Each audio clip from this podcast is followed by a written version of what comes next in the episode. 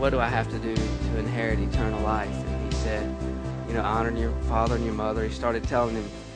And so, what's so awesome about that is Jesus was meeting him where he was. Because he addressed him, good master. What should I do to inherit? So, Jesus met him where he was. And he said, you know, keep these things. He said, all those I've kept from my youth up. Jesus said, okay, then go sell all that you have and follow me.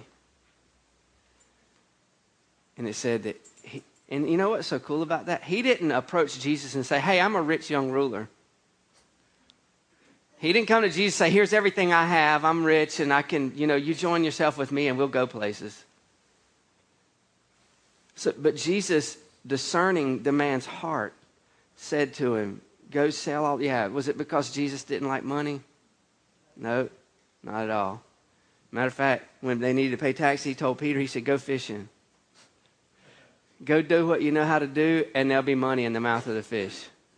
How many of you know Peter spent his whole life fishing? Right? He worked with his dad, whole life. He worked with his dad, so it wasn't like he just got into the fishing business. And he said, Jesus said, I'm going to use what you know how to do, but I'm going to do something you've never done before. Come on, that's a good word right there. I'm going to use something you know how to do, but I'm going to use it in a way you've never seen before. Man, how about us yielding ourselves to the Lord that way till we go, okay, Lord, you know who I am, you know what I have, but I yield it to you to use in a way that you have never done before. Man, that's what makes life exciting. Not getting up and evaluating how good we are to determine how much He can use us. Are you with me? But looking at him, beholding him, we are transformed from glory to glory as we behold him. As we see him.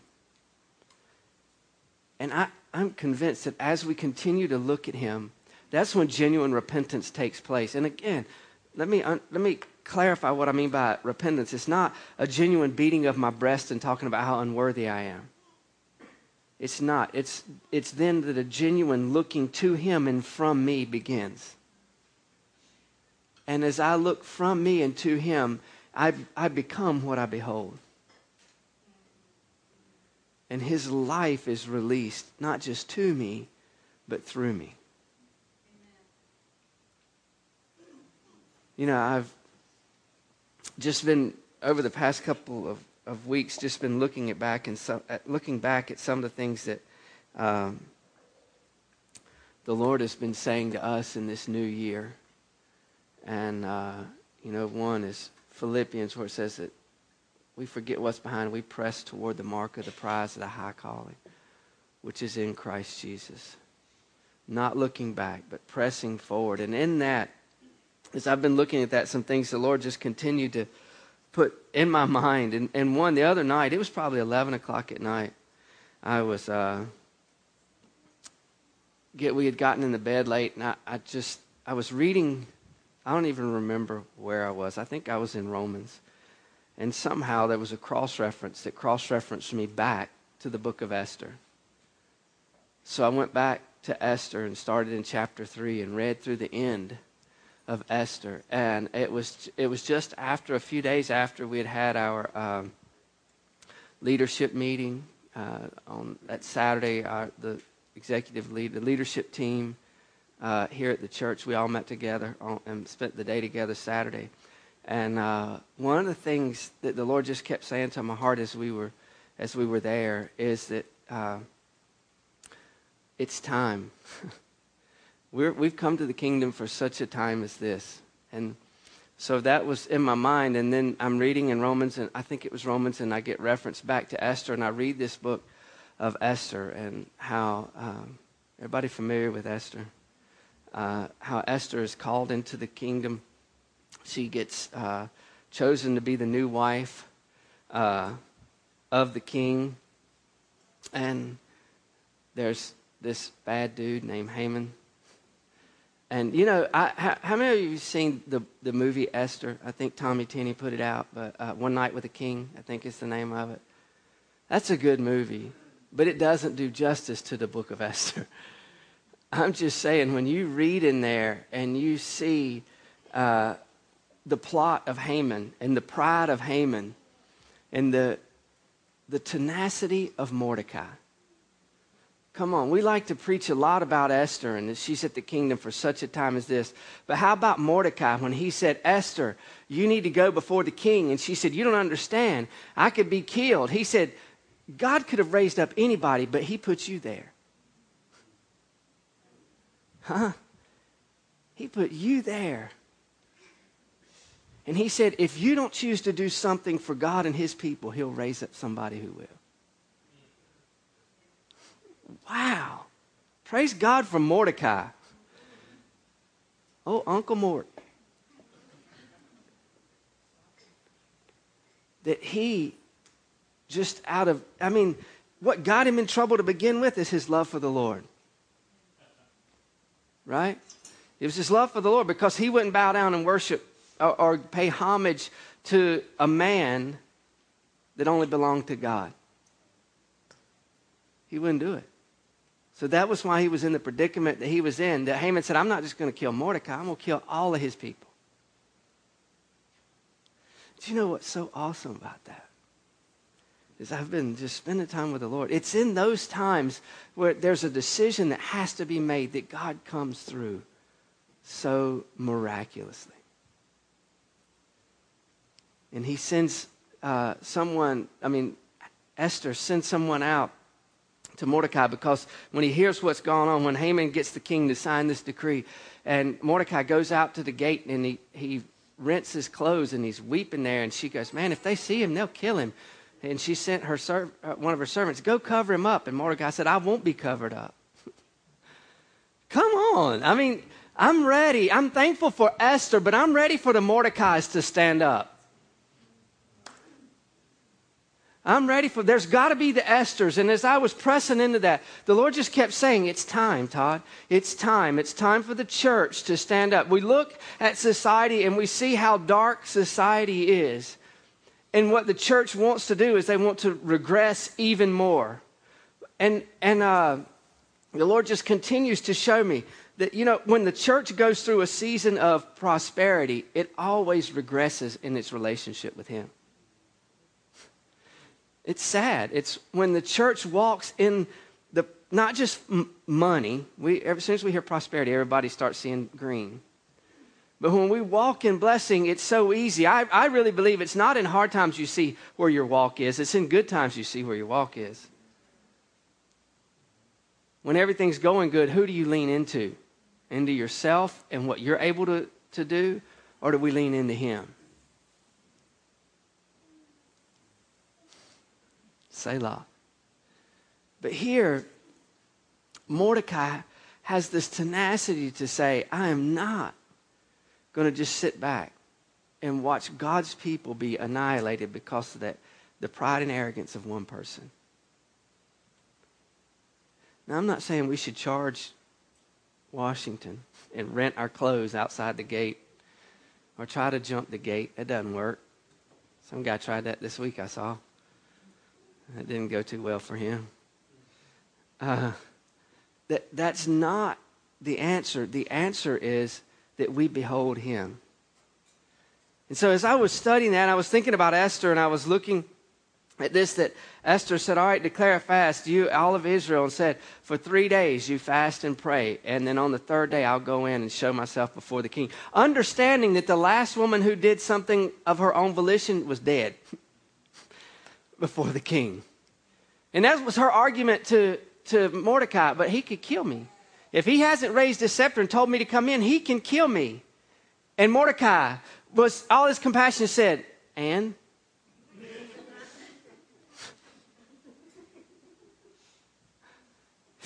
guess what, honey? You're going to die. Either way, because don't think, he said that, don't think that he won't find out you're a Jew too and you have to be killed. Just because you're in your safe hiding place with all the plush stuff doesn't mean it won't hit you.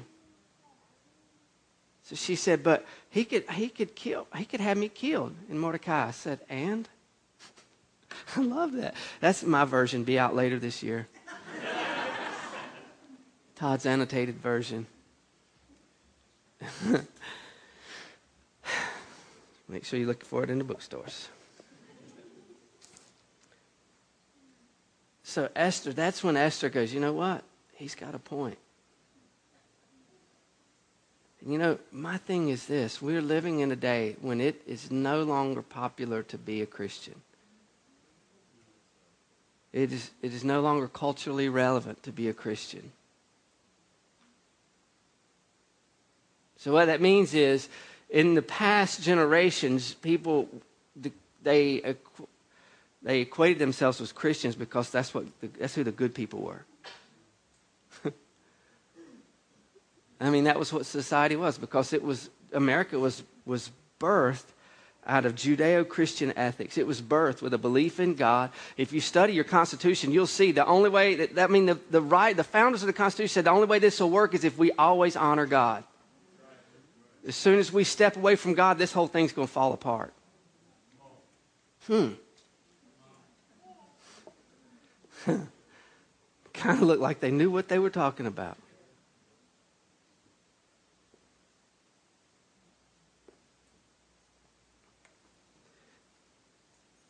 And I believe that, that right now, in this, you know, post-Christian era that we live in, and that doesn't mean that there aren't any saved people. That doesn't mean the devil's winning. That just means in the culture of America, what it means is, is that it's not cool to be a Christian anymore. And you know what's cool about that? It's kind of like that wheat and tare thing. A lot of the tares get removed because it isn't cool to be uh, wheat anymore. Are you tracking with me? So that means the real ones. You know, I, have shared this before, but I love this illustration. It was the there was a church like this full of people, and three guys came in, three or four guys. I'm telling the story. I'll tell it like I want to. They come in in in black clothes and masks, and they've got Uzis, and they make a declaration. The preacher's preaching. They said, "Everybody who's willing to die for the name of Jesus, stay. Everybody else, you can leave right now. If you're willing to to die for what you believe, you stay. Anybody else, you're free to go. 70% of the church left. The guys pull off their mask and say, We got rid of the hypocrites. Preach, preacher.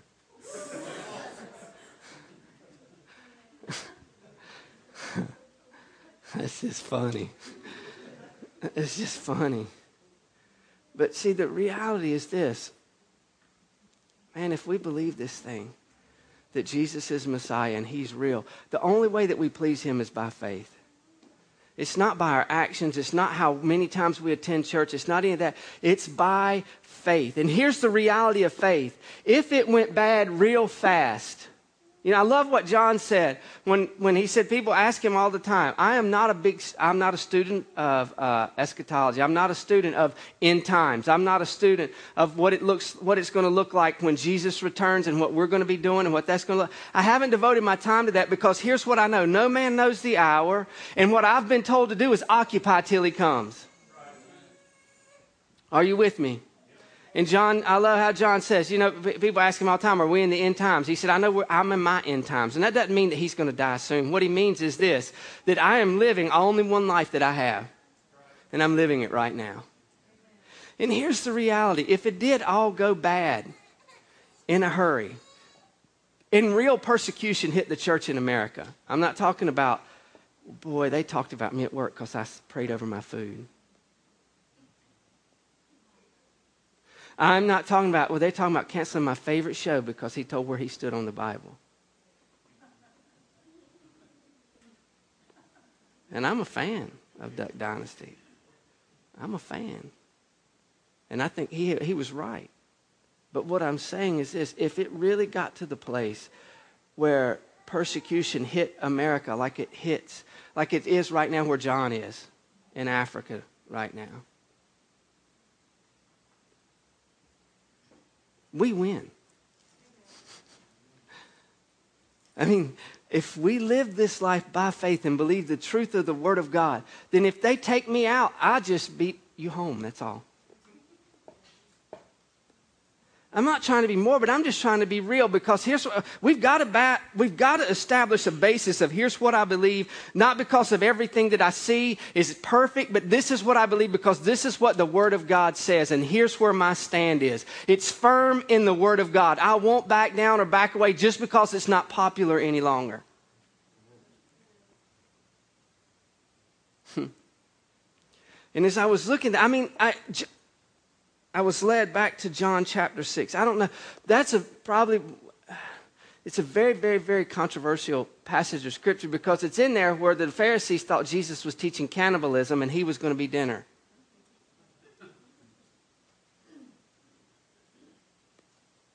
And if you'll look in the first parts of John chapter 6, uh, in John 6,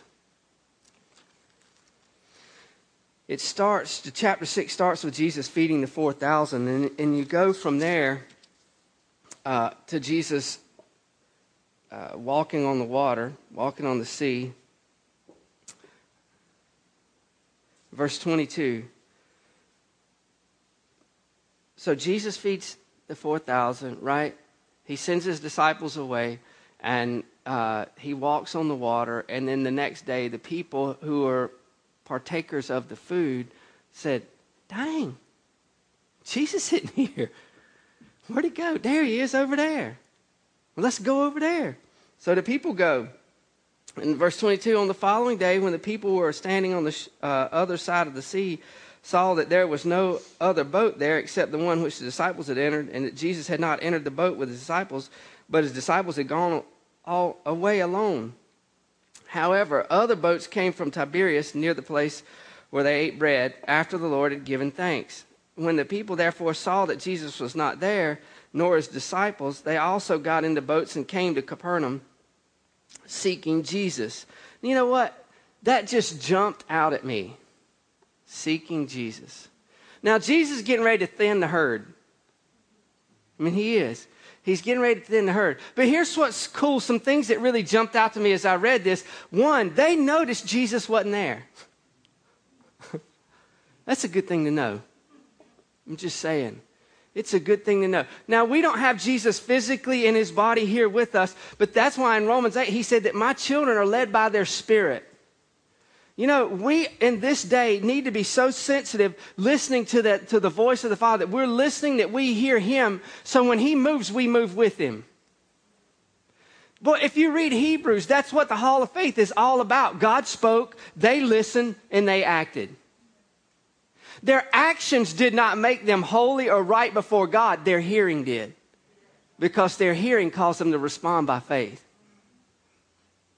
We'll probably look at that a, a bit in a minute, Hebrews 11, the hall of faith. But as I was looking at this in John chapter 6, we see that they noticed that Jesus was gone. And even though we'll see that all of their intention wasn't exactly right, they were still seeking Jesus. And you know, here's what I love. Man, if you'll just set your heart to Jesus to gain understanding, not comprehension, there's a difference. That's what's wrong. I, well, let me back up. One of the things that I see in the church today is we're more about comprehension than we are understanding. Understanding is having the scriptures alive to us. Comprehension means that we understand everything about God so we can fit him in our box. And what happens is our Jesus starts looking too much like us instead of us looking like him. That's a good word right there. So they were seeking Jesus. And what I'm excited about is that I see that the seekers haven't left, they just look different than they have in the past. All the seekers aren't in the church. Many of the seekers are outside the church and don't know that Jesus is the answer because what they've seen is religion and not relationship with Jesus. Did you hear me? So they're not exactly sure, but they're still seeking. And here's what's awesome about the Lord it doesn't matter here today, excuse me, it doesn't matter where you are in your walk. It's just that you're seeking Him. Because He'll meet you where you are and He'll bring you where He is. That's his passion. That's his heart, is to meet us where we are so that we can be where he is. Isn't that what he said in John 14? It is. Go read it. Not right now.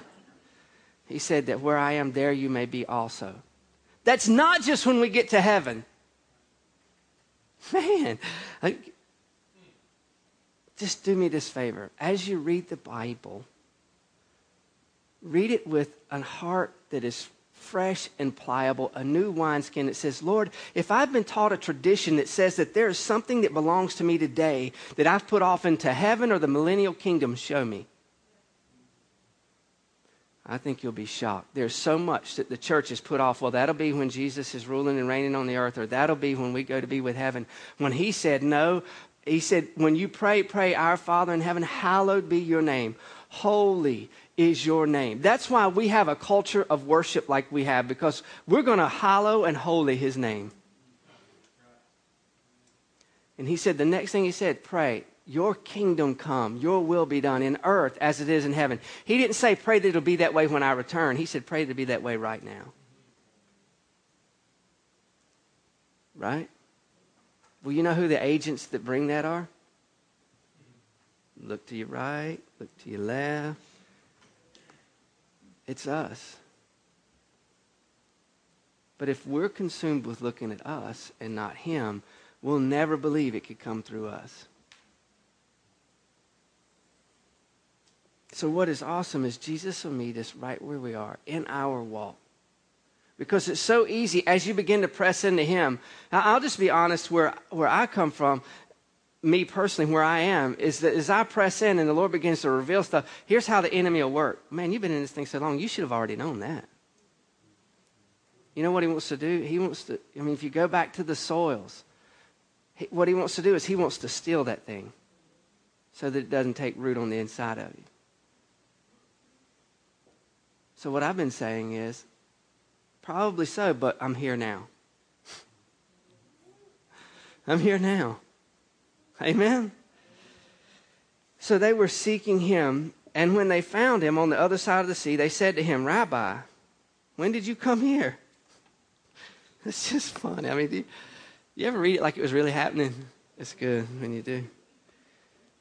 Jesus answered them and said, Most assuredly, I say to you, you seek me not because you saw the signs, but because you ate of the loaves and were filled. So he starts identifying where they are. He said, Do not labor for the food which perishes, but for food which endures to everlasting life, which the Son of Man will give you, because God the Father has set his seal on him. Then he said to him, What shall we do that we may work the works of God? Look what Jesus said. This is profound. Jesus answered and said to him, This is the work of God that you believe in him who sent, whom he sent. He said, How do, What do we need to do to do what you did? Do you see what I'm saying? It wasn't that these people had a passion just to know Jesus. One, they wanted food, and two, they wanted to do the things that he was doing. I've been there. You know the old saying, seek his heart, not his hand. There's truth to that. But but the reality, Jesus said, even if you're seeking my hand and not my heart, I can meet you there. That's a good word. And then what we have to do when we see him, that we let go of that desire just for his hand and say, No, Jesus, you know what I really want is you. Is to know you. And he said this if you, the, this is the work of God is that you believe in, and that word there, in, is the same one as in John 3, as you believe into him, whom he sent. You position yourself in me. So why was that important? Because he said, I don't want you to see you anymore. If, if, if you're in me, when you look, what I want you to see is me. Amen. I, I shared this some time ago, but I really believe if we get more focused on us and him instead of him and us, we'll see more of Him in us working out of us. And you say, what? That's a play on words. No, because we are, there was a movement that, that was, you know, Christ in me. I, I, you know, all the in Him scriptures, which I believe in. Brother Hagin was amazing in teaching that. But what we get, what we can get caught up in is Christ in me instead of me in Him. Because if I get if I get caught up with me being in him, that means wherever he goes, I go with him, not me taking him with me. It's me going with him as he goes. so when I go in the work go to work in the morning, I'm not taking Jesus with me. Jesus is, is taking me to work as a missionary. That changes everything. He's not a passenger. Right? I'm in him. My identity's in him. So then I don't see my shortcomings. I see his ability, not my inability. So Jesus said to them, This is the work of God, that you believe into him who sent me. Again, what does that go back to? Faith. It goes back to us believing that what God said is true and acting on it in that way so that as we press in, we've been talking about uh, Philippians 3:14, as we press toward him, what we're pressing into is seeing more of him and less of us so that we quit limiting what he can do through us.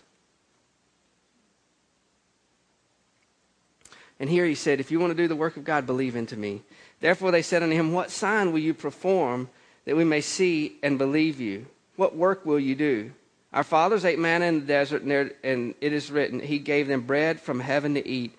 Verse 32 Then Jesus said, Most assuredly I say to you, Moses did give you bread from heaven, but my Father gives you the true bread from heaven. For the bread of God is he who comes down from heaven and gives life to the world. They said to him, Lord, give us this bread. And Jesus said, I am the bread of life. He who comes to me shall never hunger, and he who, who believes in me shall never thirst. Okay, so Jesus, they said, What do we do to do the works of God? What did he say? What is the works of God? Believe into me. Believe into me, all right? So, what Jesus established, here's where we, we can miss it. Here's where the Pharisees missed it. He established that I am talking about a spiritual principle here. And then he goes into if you don't eat my body and drink my blood, you have no part in me. But before he began that whole teaching, he, he laid the foundation of that it comes by believing in me. Are you with me? So he laid the foundation that I'm not trying, I'm trying to get your eyes off of physical and on the spiritual. So what Corinthians 2, 1 Corinthians 2.14, I think it is, says that we don't look at the things which are seen, but the things that are unseen, because the things which are seen are temporal and the things which are unseen are eternal. So Jesus was getting their eyes off of the natural physical world and onto him, believing that he is who God said he is, that he's the bread of life that came down from heaven. Uh, verse 36, but I said to you, you have, uh, you have seen me, but yet you do not believe. All that the Father gives me will come to me, and, and the one who comes to me I will by no, no means cast out. For I have come down from heaven, listen to this, not to do my, my own will, but the will of him who sent me. John 5:19 Jesus said, "I only do what I see my Father doing." And here he said, "I didn't come to do my will, but the will of him who sent me." This is the will of the Father who sent me, that all uh, that of all he has given me I should lose nothing, but should raise it up at the last day. And this is the will of him who sent me, that everyone who sees the Son and believes in him may have everlasting life, and I will raise him up at the last day. What has Jesus said over and over and over here? Believe in him. Believe in him. Believe in him. And as I was studying that and think, just pondering on that, I began to think about even some of the Old Testament saints. Moses, um, A- Abraham was 75 years old when in Genesis, end of Genesis 11, beginning of Genesis 12. He was 75 years old when the Lord came to him and he said, Abraham, I want you to leave your, your family and everything, and I want you to come and follow me. And Hebrews says, Abraham believed God. Romans says, Abraham believed God in what? It was accounted to him for righteousness. So God presented himself to Abraham. He said, Abraham, here's what I want you to do. And what did Abraham do? He did it. It's not hard. and what the Lord is showing me over and over and over, even here with, in John chapter 6, what he was saying is, guys, I want you to understand, I don't want you to look at this from the natural.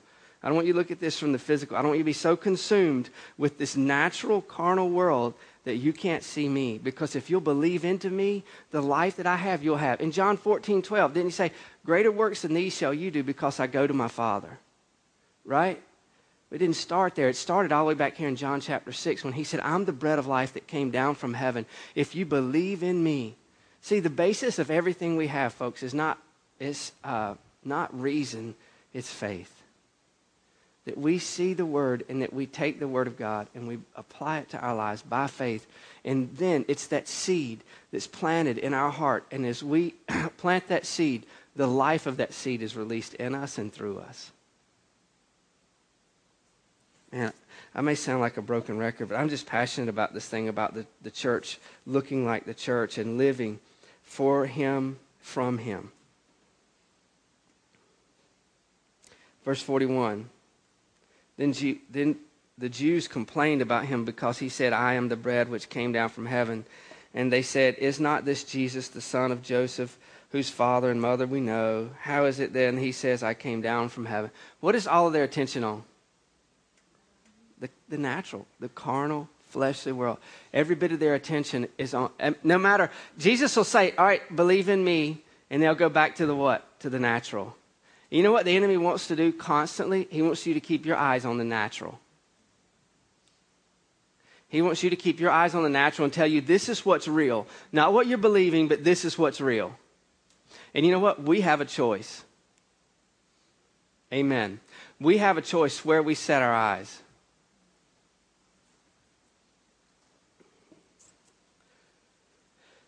Let me see. I want to, because I want to get some to Romans. Let me. Uh, all right, let's just keep. 45. Uh, 45 is written in the prophets, and they shall be taught by God. Therefore, everyone who has heard and learned from the Father comes to me. Not that anyone has seen the Father except he who is from God. He has seen the Father. Most assuredly, I say to you, he who believes in me has everlasting life. I am the bread of life. Your fathers ate manna in the wilderness, and they're dead. Come on, you're talking about jerking the slack out of the rope. That'd be like bungee jumping with a rope, not a, a cord, a bungee cord. You know what I mean? Your back would be aligned. he jaked all the way out. I mean, that's what he did. Because they, they, what did they come to him? You know, show us this bread. Our fathers ate, mo, mo, they, our father ate manna. And he said, Yeah, you did. Your fathers ate, ate the manna in the wilderness and they're dead. Kind of like Mordecai, right? Right, right, right. Kind of like Mordecai when she said, Yeah, but if I go and he doesn't stretch out his scepter, I could die. He said, And? Jesus said, Yep, y'all, they ate manna and they're dead. This is the bread which comes down from heaven, that one may eat of it and not die. I am the living bread which came down from heaven. If anyone eats this bread, he will live forever. And the bread that I'll give is my flesh, which I shall give for the life of the world. Then the Jews therefore quarreled among themselves, saying, How can this man give us his flesh to eat? What has he done? Constantly, he's tried to turn their attention from what? The natural to the spiritual. From what they can work out to what only comes by faith. But they were so set on their righteousness and what they were able to do that they were blinded to what Jesus was saying. I want you to understand, we may be in the New Testament, the New Covenant, but it's still easy to get caught up in what in your worth instead of his. It's easy for us to get caught up in our ability instead of just offering our availability. the Jews, okay, verse 53. Then Jesus said, Most assuredly, I say to you, unless you eat the flesh of the Son of Man and drink his blood, you have no life in you. Whoever eats my flesh and drinks my blood has eternal life, and I will raise him up at the last day. For my flesh is food indeed, and my blood is drink indeed. He who eats my flesh and drinks my blood abides in me, and I in him. As the living Father sent me, I live because the Father so let me see. As the living Father sent me, and I live because of the Father, so he who feeds on me will live because of me. This is the bread which came down from heaven, not as your fathers ate the manna and are dead, he who eats this bread will live forever. These things he said in the synagogue as he taught in Capernaum. I got to stand in that synagogue. It was pretty awesome. Therefore, many of his disciples, when they heard this, said, This is a hard saying. Who can understand it? Man. Jesus, Jesus deals, this is his disciples, right? This isn't the world.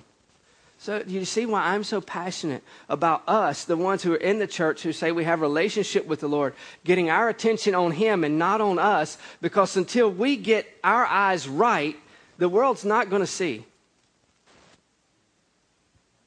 Amen. Because these were the disciples talking. It wasn't the Jews. Who was mentioned in this passage? There were those who came to see the miracles, and there's the Jews, the ones who came to try to disprove who he was. Both of them have been talking up to this point, but who's talking now? The disciples. The ones who'd been with him, the ones who had said they believe into him. So he spent all that time talking about, look, if you're going to do the works that I did, his disciples were there. Are you with me? When he was answering these other people, they were there. And what he was saying is it's about believing in me. Believe into me by faith. It's about believing into me. So then, I, I don't know, I, but it's almost like Jesus got to the place where he said, you know what? They're not listening, so I'm just going to give them what they want to hear. You ever talked to somebody like that before? You ever talk to somebody and try to get them to understand what, where you were coming from, what you were trying to say, but they wouldn't hear anything that you had to say, so you just said, okay, well, just believe what you want to believe in. You ever been there? I have been there.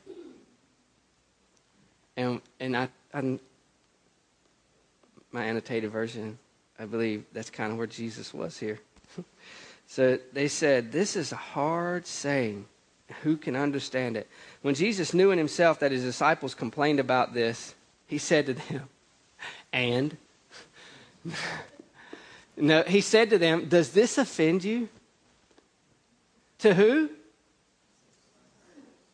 Does this offend you? And what then if you should see the Son of Man ascend where he has been before where he where he was before? It is the Spirit who gives life, the flesh profits nothing. Look, he reiterates, the words that I speak to you are spirit, or they are spiritual, and they are life. Are you with me? Are you tracking with me? So Jesus spent the whole part of this time, the first part of this time saying, I'm trying to talk to you about faith and believing into me. They were so carnally minded, they kept going back to the natural. He said, okay, eat my flesh and drink my blood. And then his disciples said, man, this is a hard saying. And he said, does this offend you? He said, listen, the things that I say, they are spirit and they are life. He said, I'm giving you spiritual principles that'll release the life of God on the inside of you.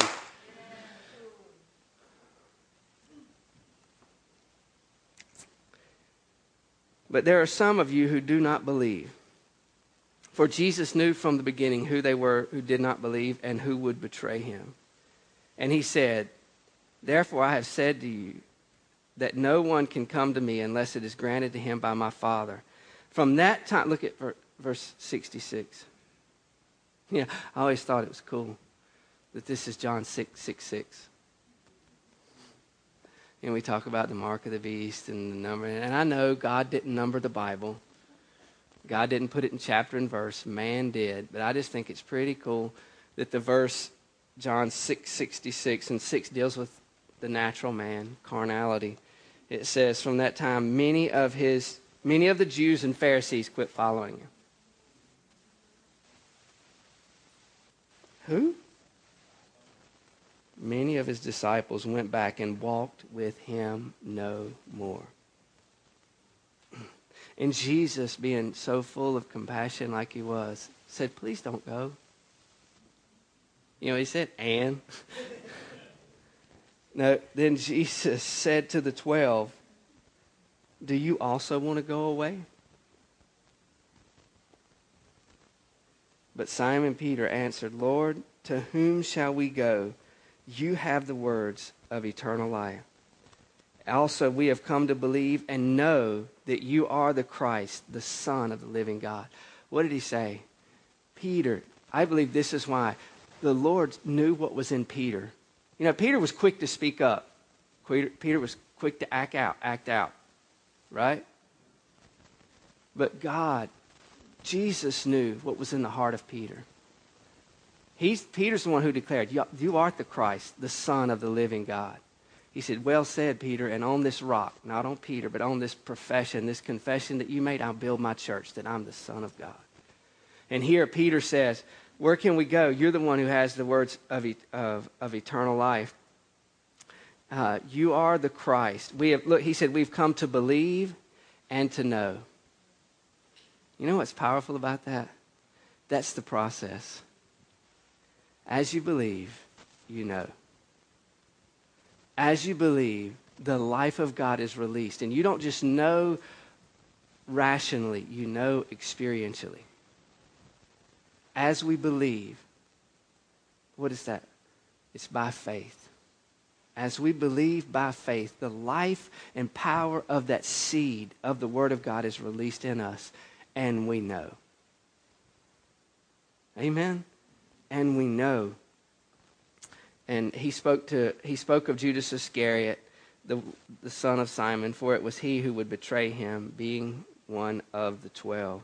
So here Jesus deals with this whole thing about, you know, as I was studying this, I was like, man, this is the, and we're not going to because I didn't get it ready. Just so you know. I thought, man, what a great day to take communion. I might preach on this again the last Sunday of the month just because it's a great, great message. We believe in Him when we see His body that was broken for us and His blood that was shed for us. So Jesus here is trying to get His disciples to see that it's not the natural. It's not this flesh carnal thing. And how many of us, if we're honest, don't raise your hand, but how many of us, our day is shaped by our carnality? Now, when I say carnality, I don't mean by all the sins that we do. What I mean by carnality is by our focus on the flesh. Are you with me? How much of our day is shaped? And, and I, I shared this with our small group this past week. I was riding up the road the other one morning, and I've shared my opportunities with driving. And I was riding up the road, and uh, I was behind this person running 35 and a 50. I'm not making it up. It was that serious.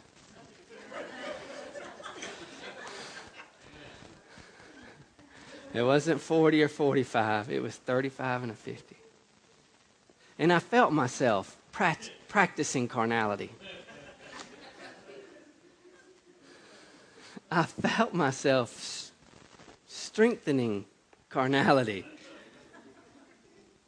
And I caught myself because I'm growing. And I said, you know what? I can stew and get upset, and they're probably going to still drive 35 miles an hour. So I can make a decision where I'm going to set my attention. And I can just have a little more time in the car with you, Lord. And that's really what I did. And you know what? Is so cool. The road finally went to a four lane road, and I got around them. It was a glorious day. but I didn't just get around them, I went from our side of town, which is Gibsonville, all the way to Williams High School, and I think I got one stoplight, and I don't even think I had to stop at it. Once I got around them, and I have gone, let me, let me just illustrate, okay? Let me draw you a picture. If you don't hit the stoplights right, it can take you 15 minutes. I made it in five minutes.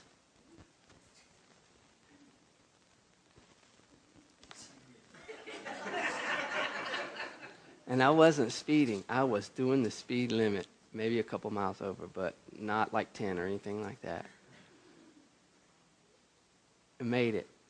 And, that, and the Lord just said, All you got to do is rest. Now, you know what? He would have still been the Lord if I made it in 15 minutes. But once I set my attention on Him, it didn't matter how long it took because my attention was on Him. And I said, you know what, Lord? I can allow this to set my day. It was first thing in the morning. People who drive that slow shouldn't be permitted on the road till 10. anyway, they were there. I got the victory. I got the victory. Come up, Mel. Let's sing that. I feel inspired. but I had a decision to make that where I was going to set my attention. Let me read this in Romans and I'll close. Romans chapter 8, verse 5. John touched on this last week, and I touched on this in my email this week. It says, For those who live according to the flesh set their minds on the things of the flesh, but those who live according to the Spirit, the things uh, of the Spirit. For to be carnally minded is death, but to be spiritually minded is life and peace. Wow. And I shared about that out of Deuteronomy. He said, I put before you death, life and death, choose life, right?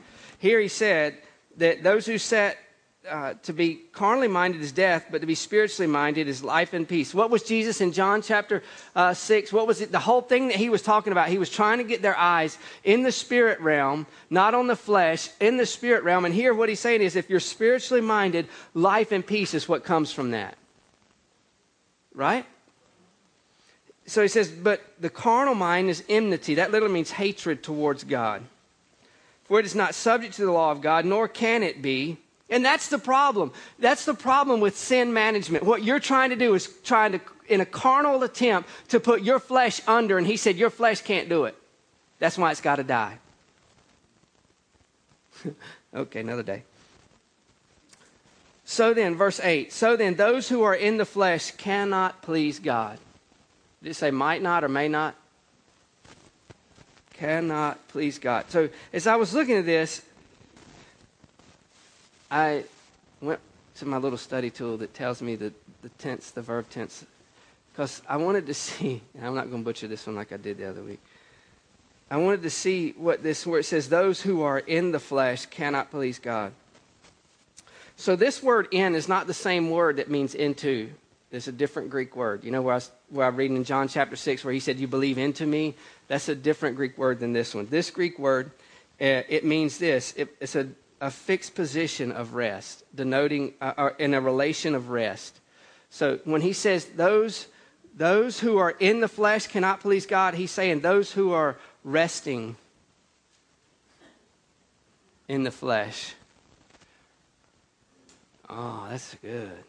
So, what does that mean? Those who find their rest in what they're able to produce can't please God. And the word are there is, uh, is a present participle, and it means a continuous or repeated action. So, what is he saying? He said, Those who are continuously trying to find their rest in their flesh can't please God. Man. Because Hebrews 4 says there remains a rest for the children of God. And what does that rest come from? If you study that, he said they didn't enter into rest because they didn't mix faith with what they knew. So he's saying, if you want the rest of the Lord, and from his rest is where his fruit comes. It's from that rest that we produce the fruit, not in our working. But in this passage, he says, So those who, so here's my annotated version. That just means my ex- explanation of the verse. That's what annotated means, in case y'all was wondering. I don't want, don't want to leave anybody behind he said, those so then those who are continuously and repeatedly resting or trusting in the flesh cannot please god. So what's the answer, answer then? The answer it's not that god that they can't please god because he's angry with them. It's because they are trusting in their ability and not in his. Amen?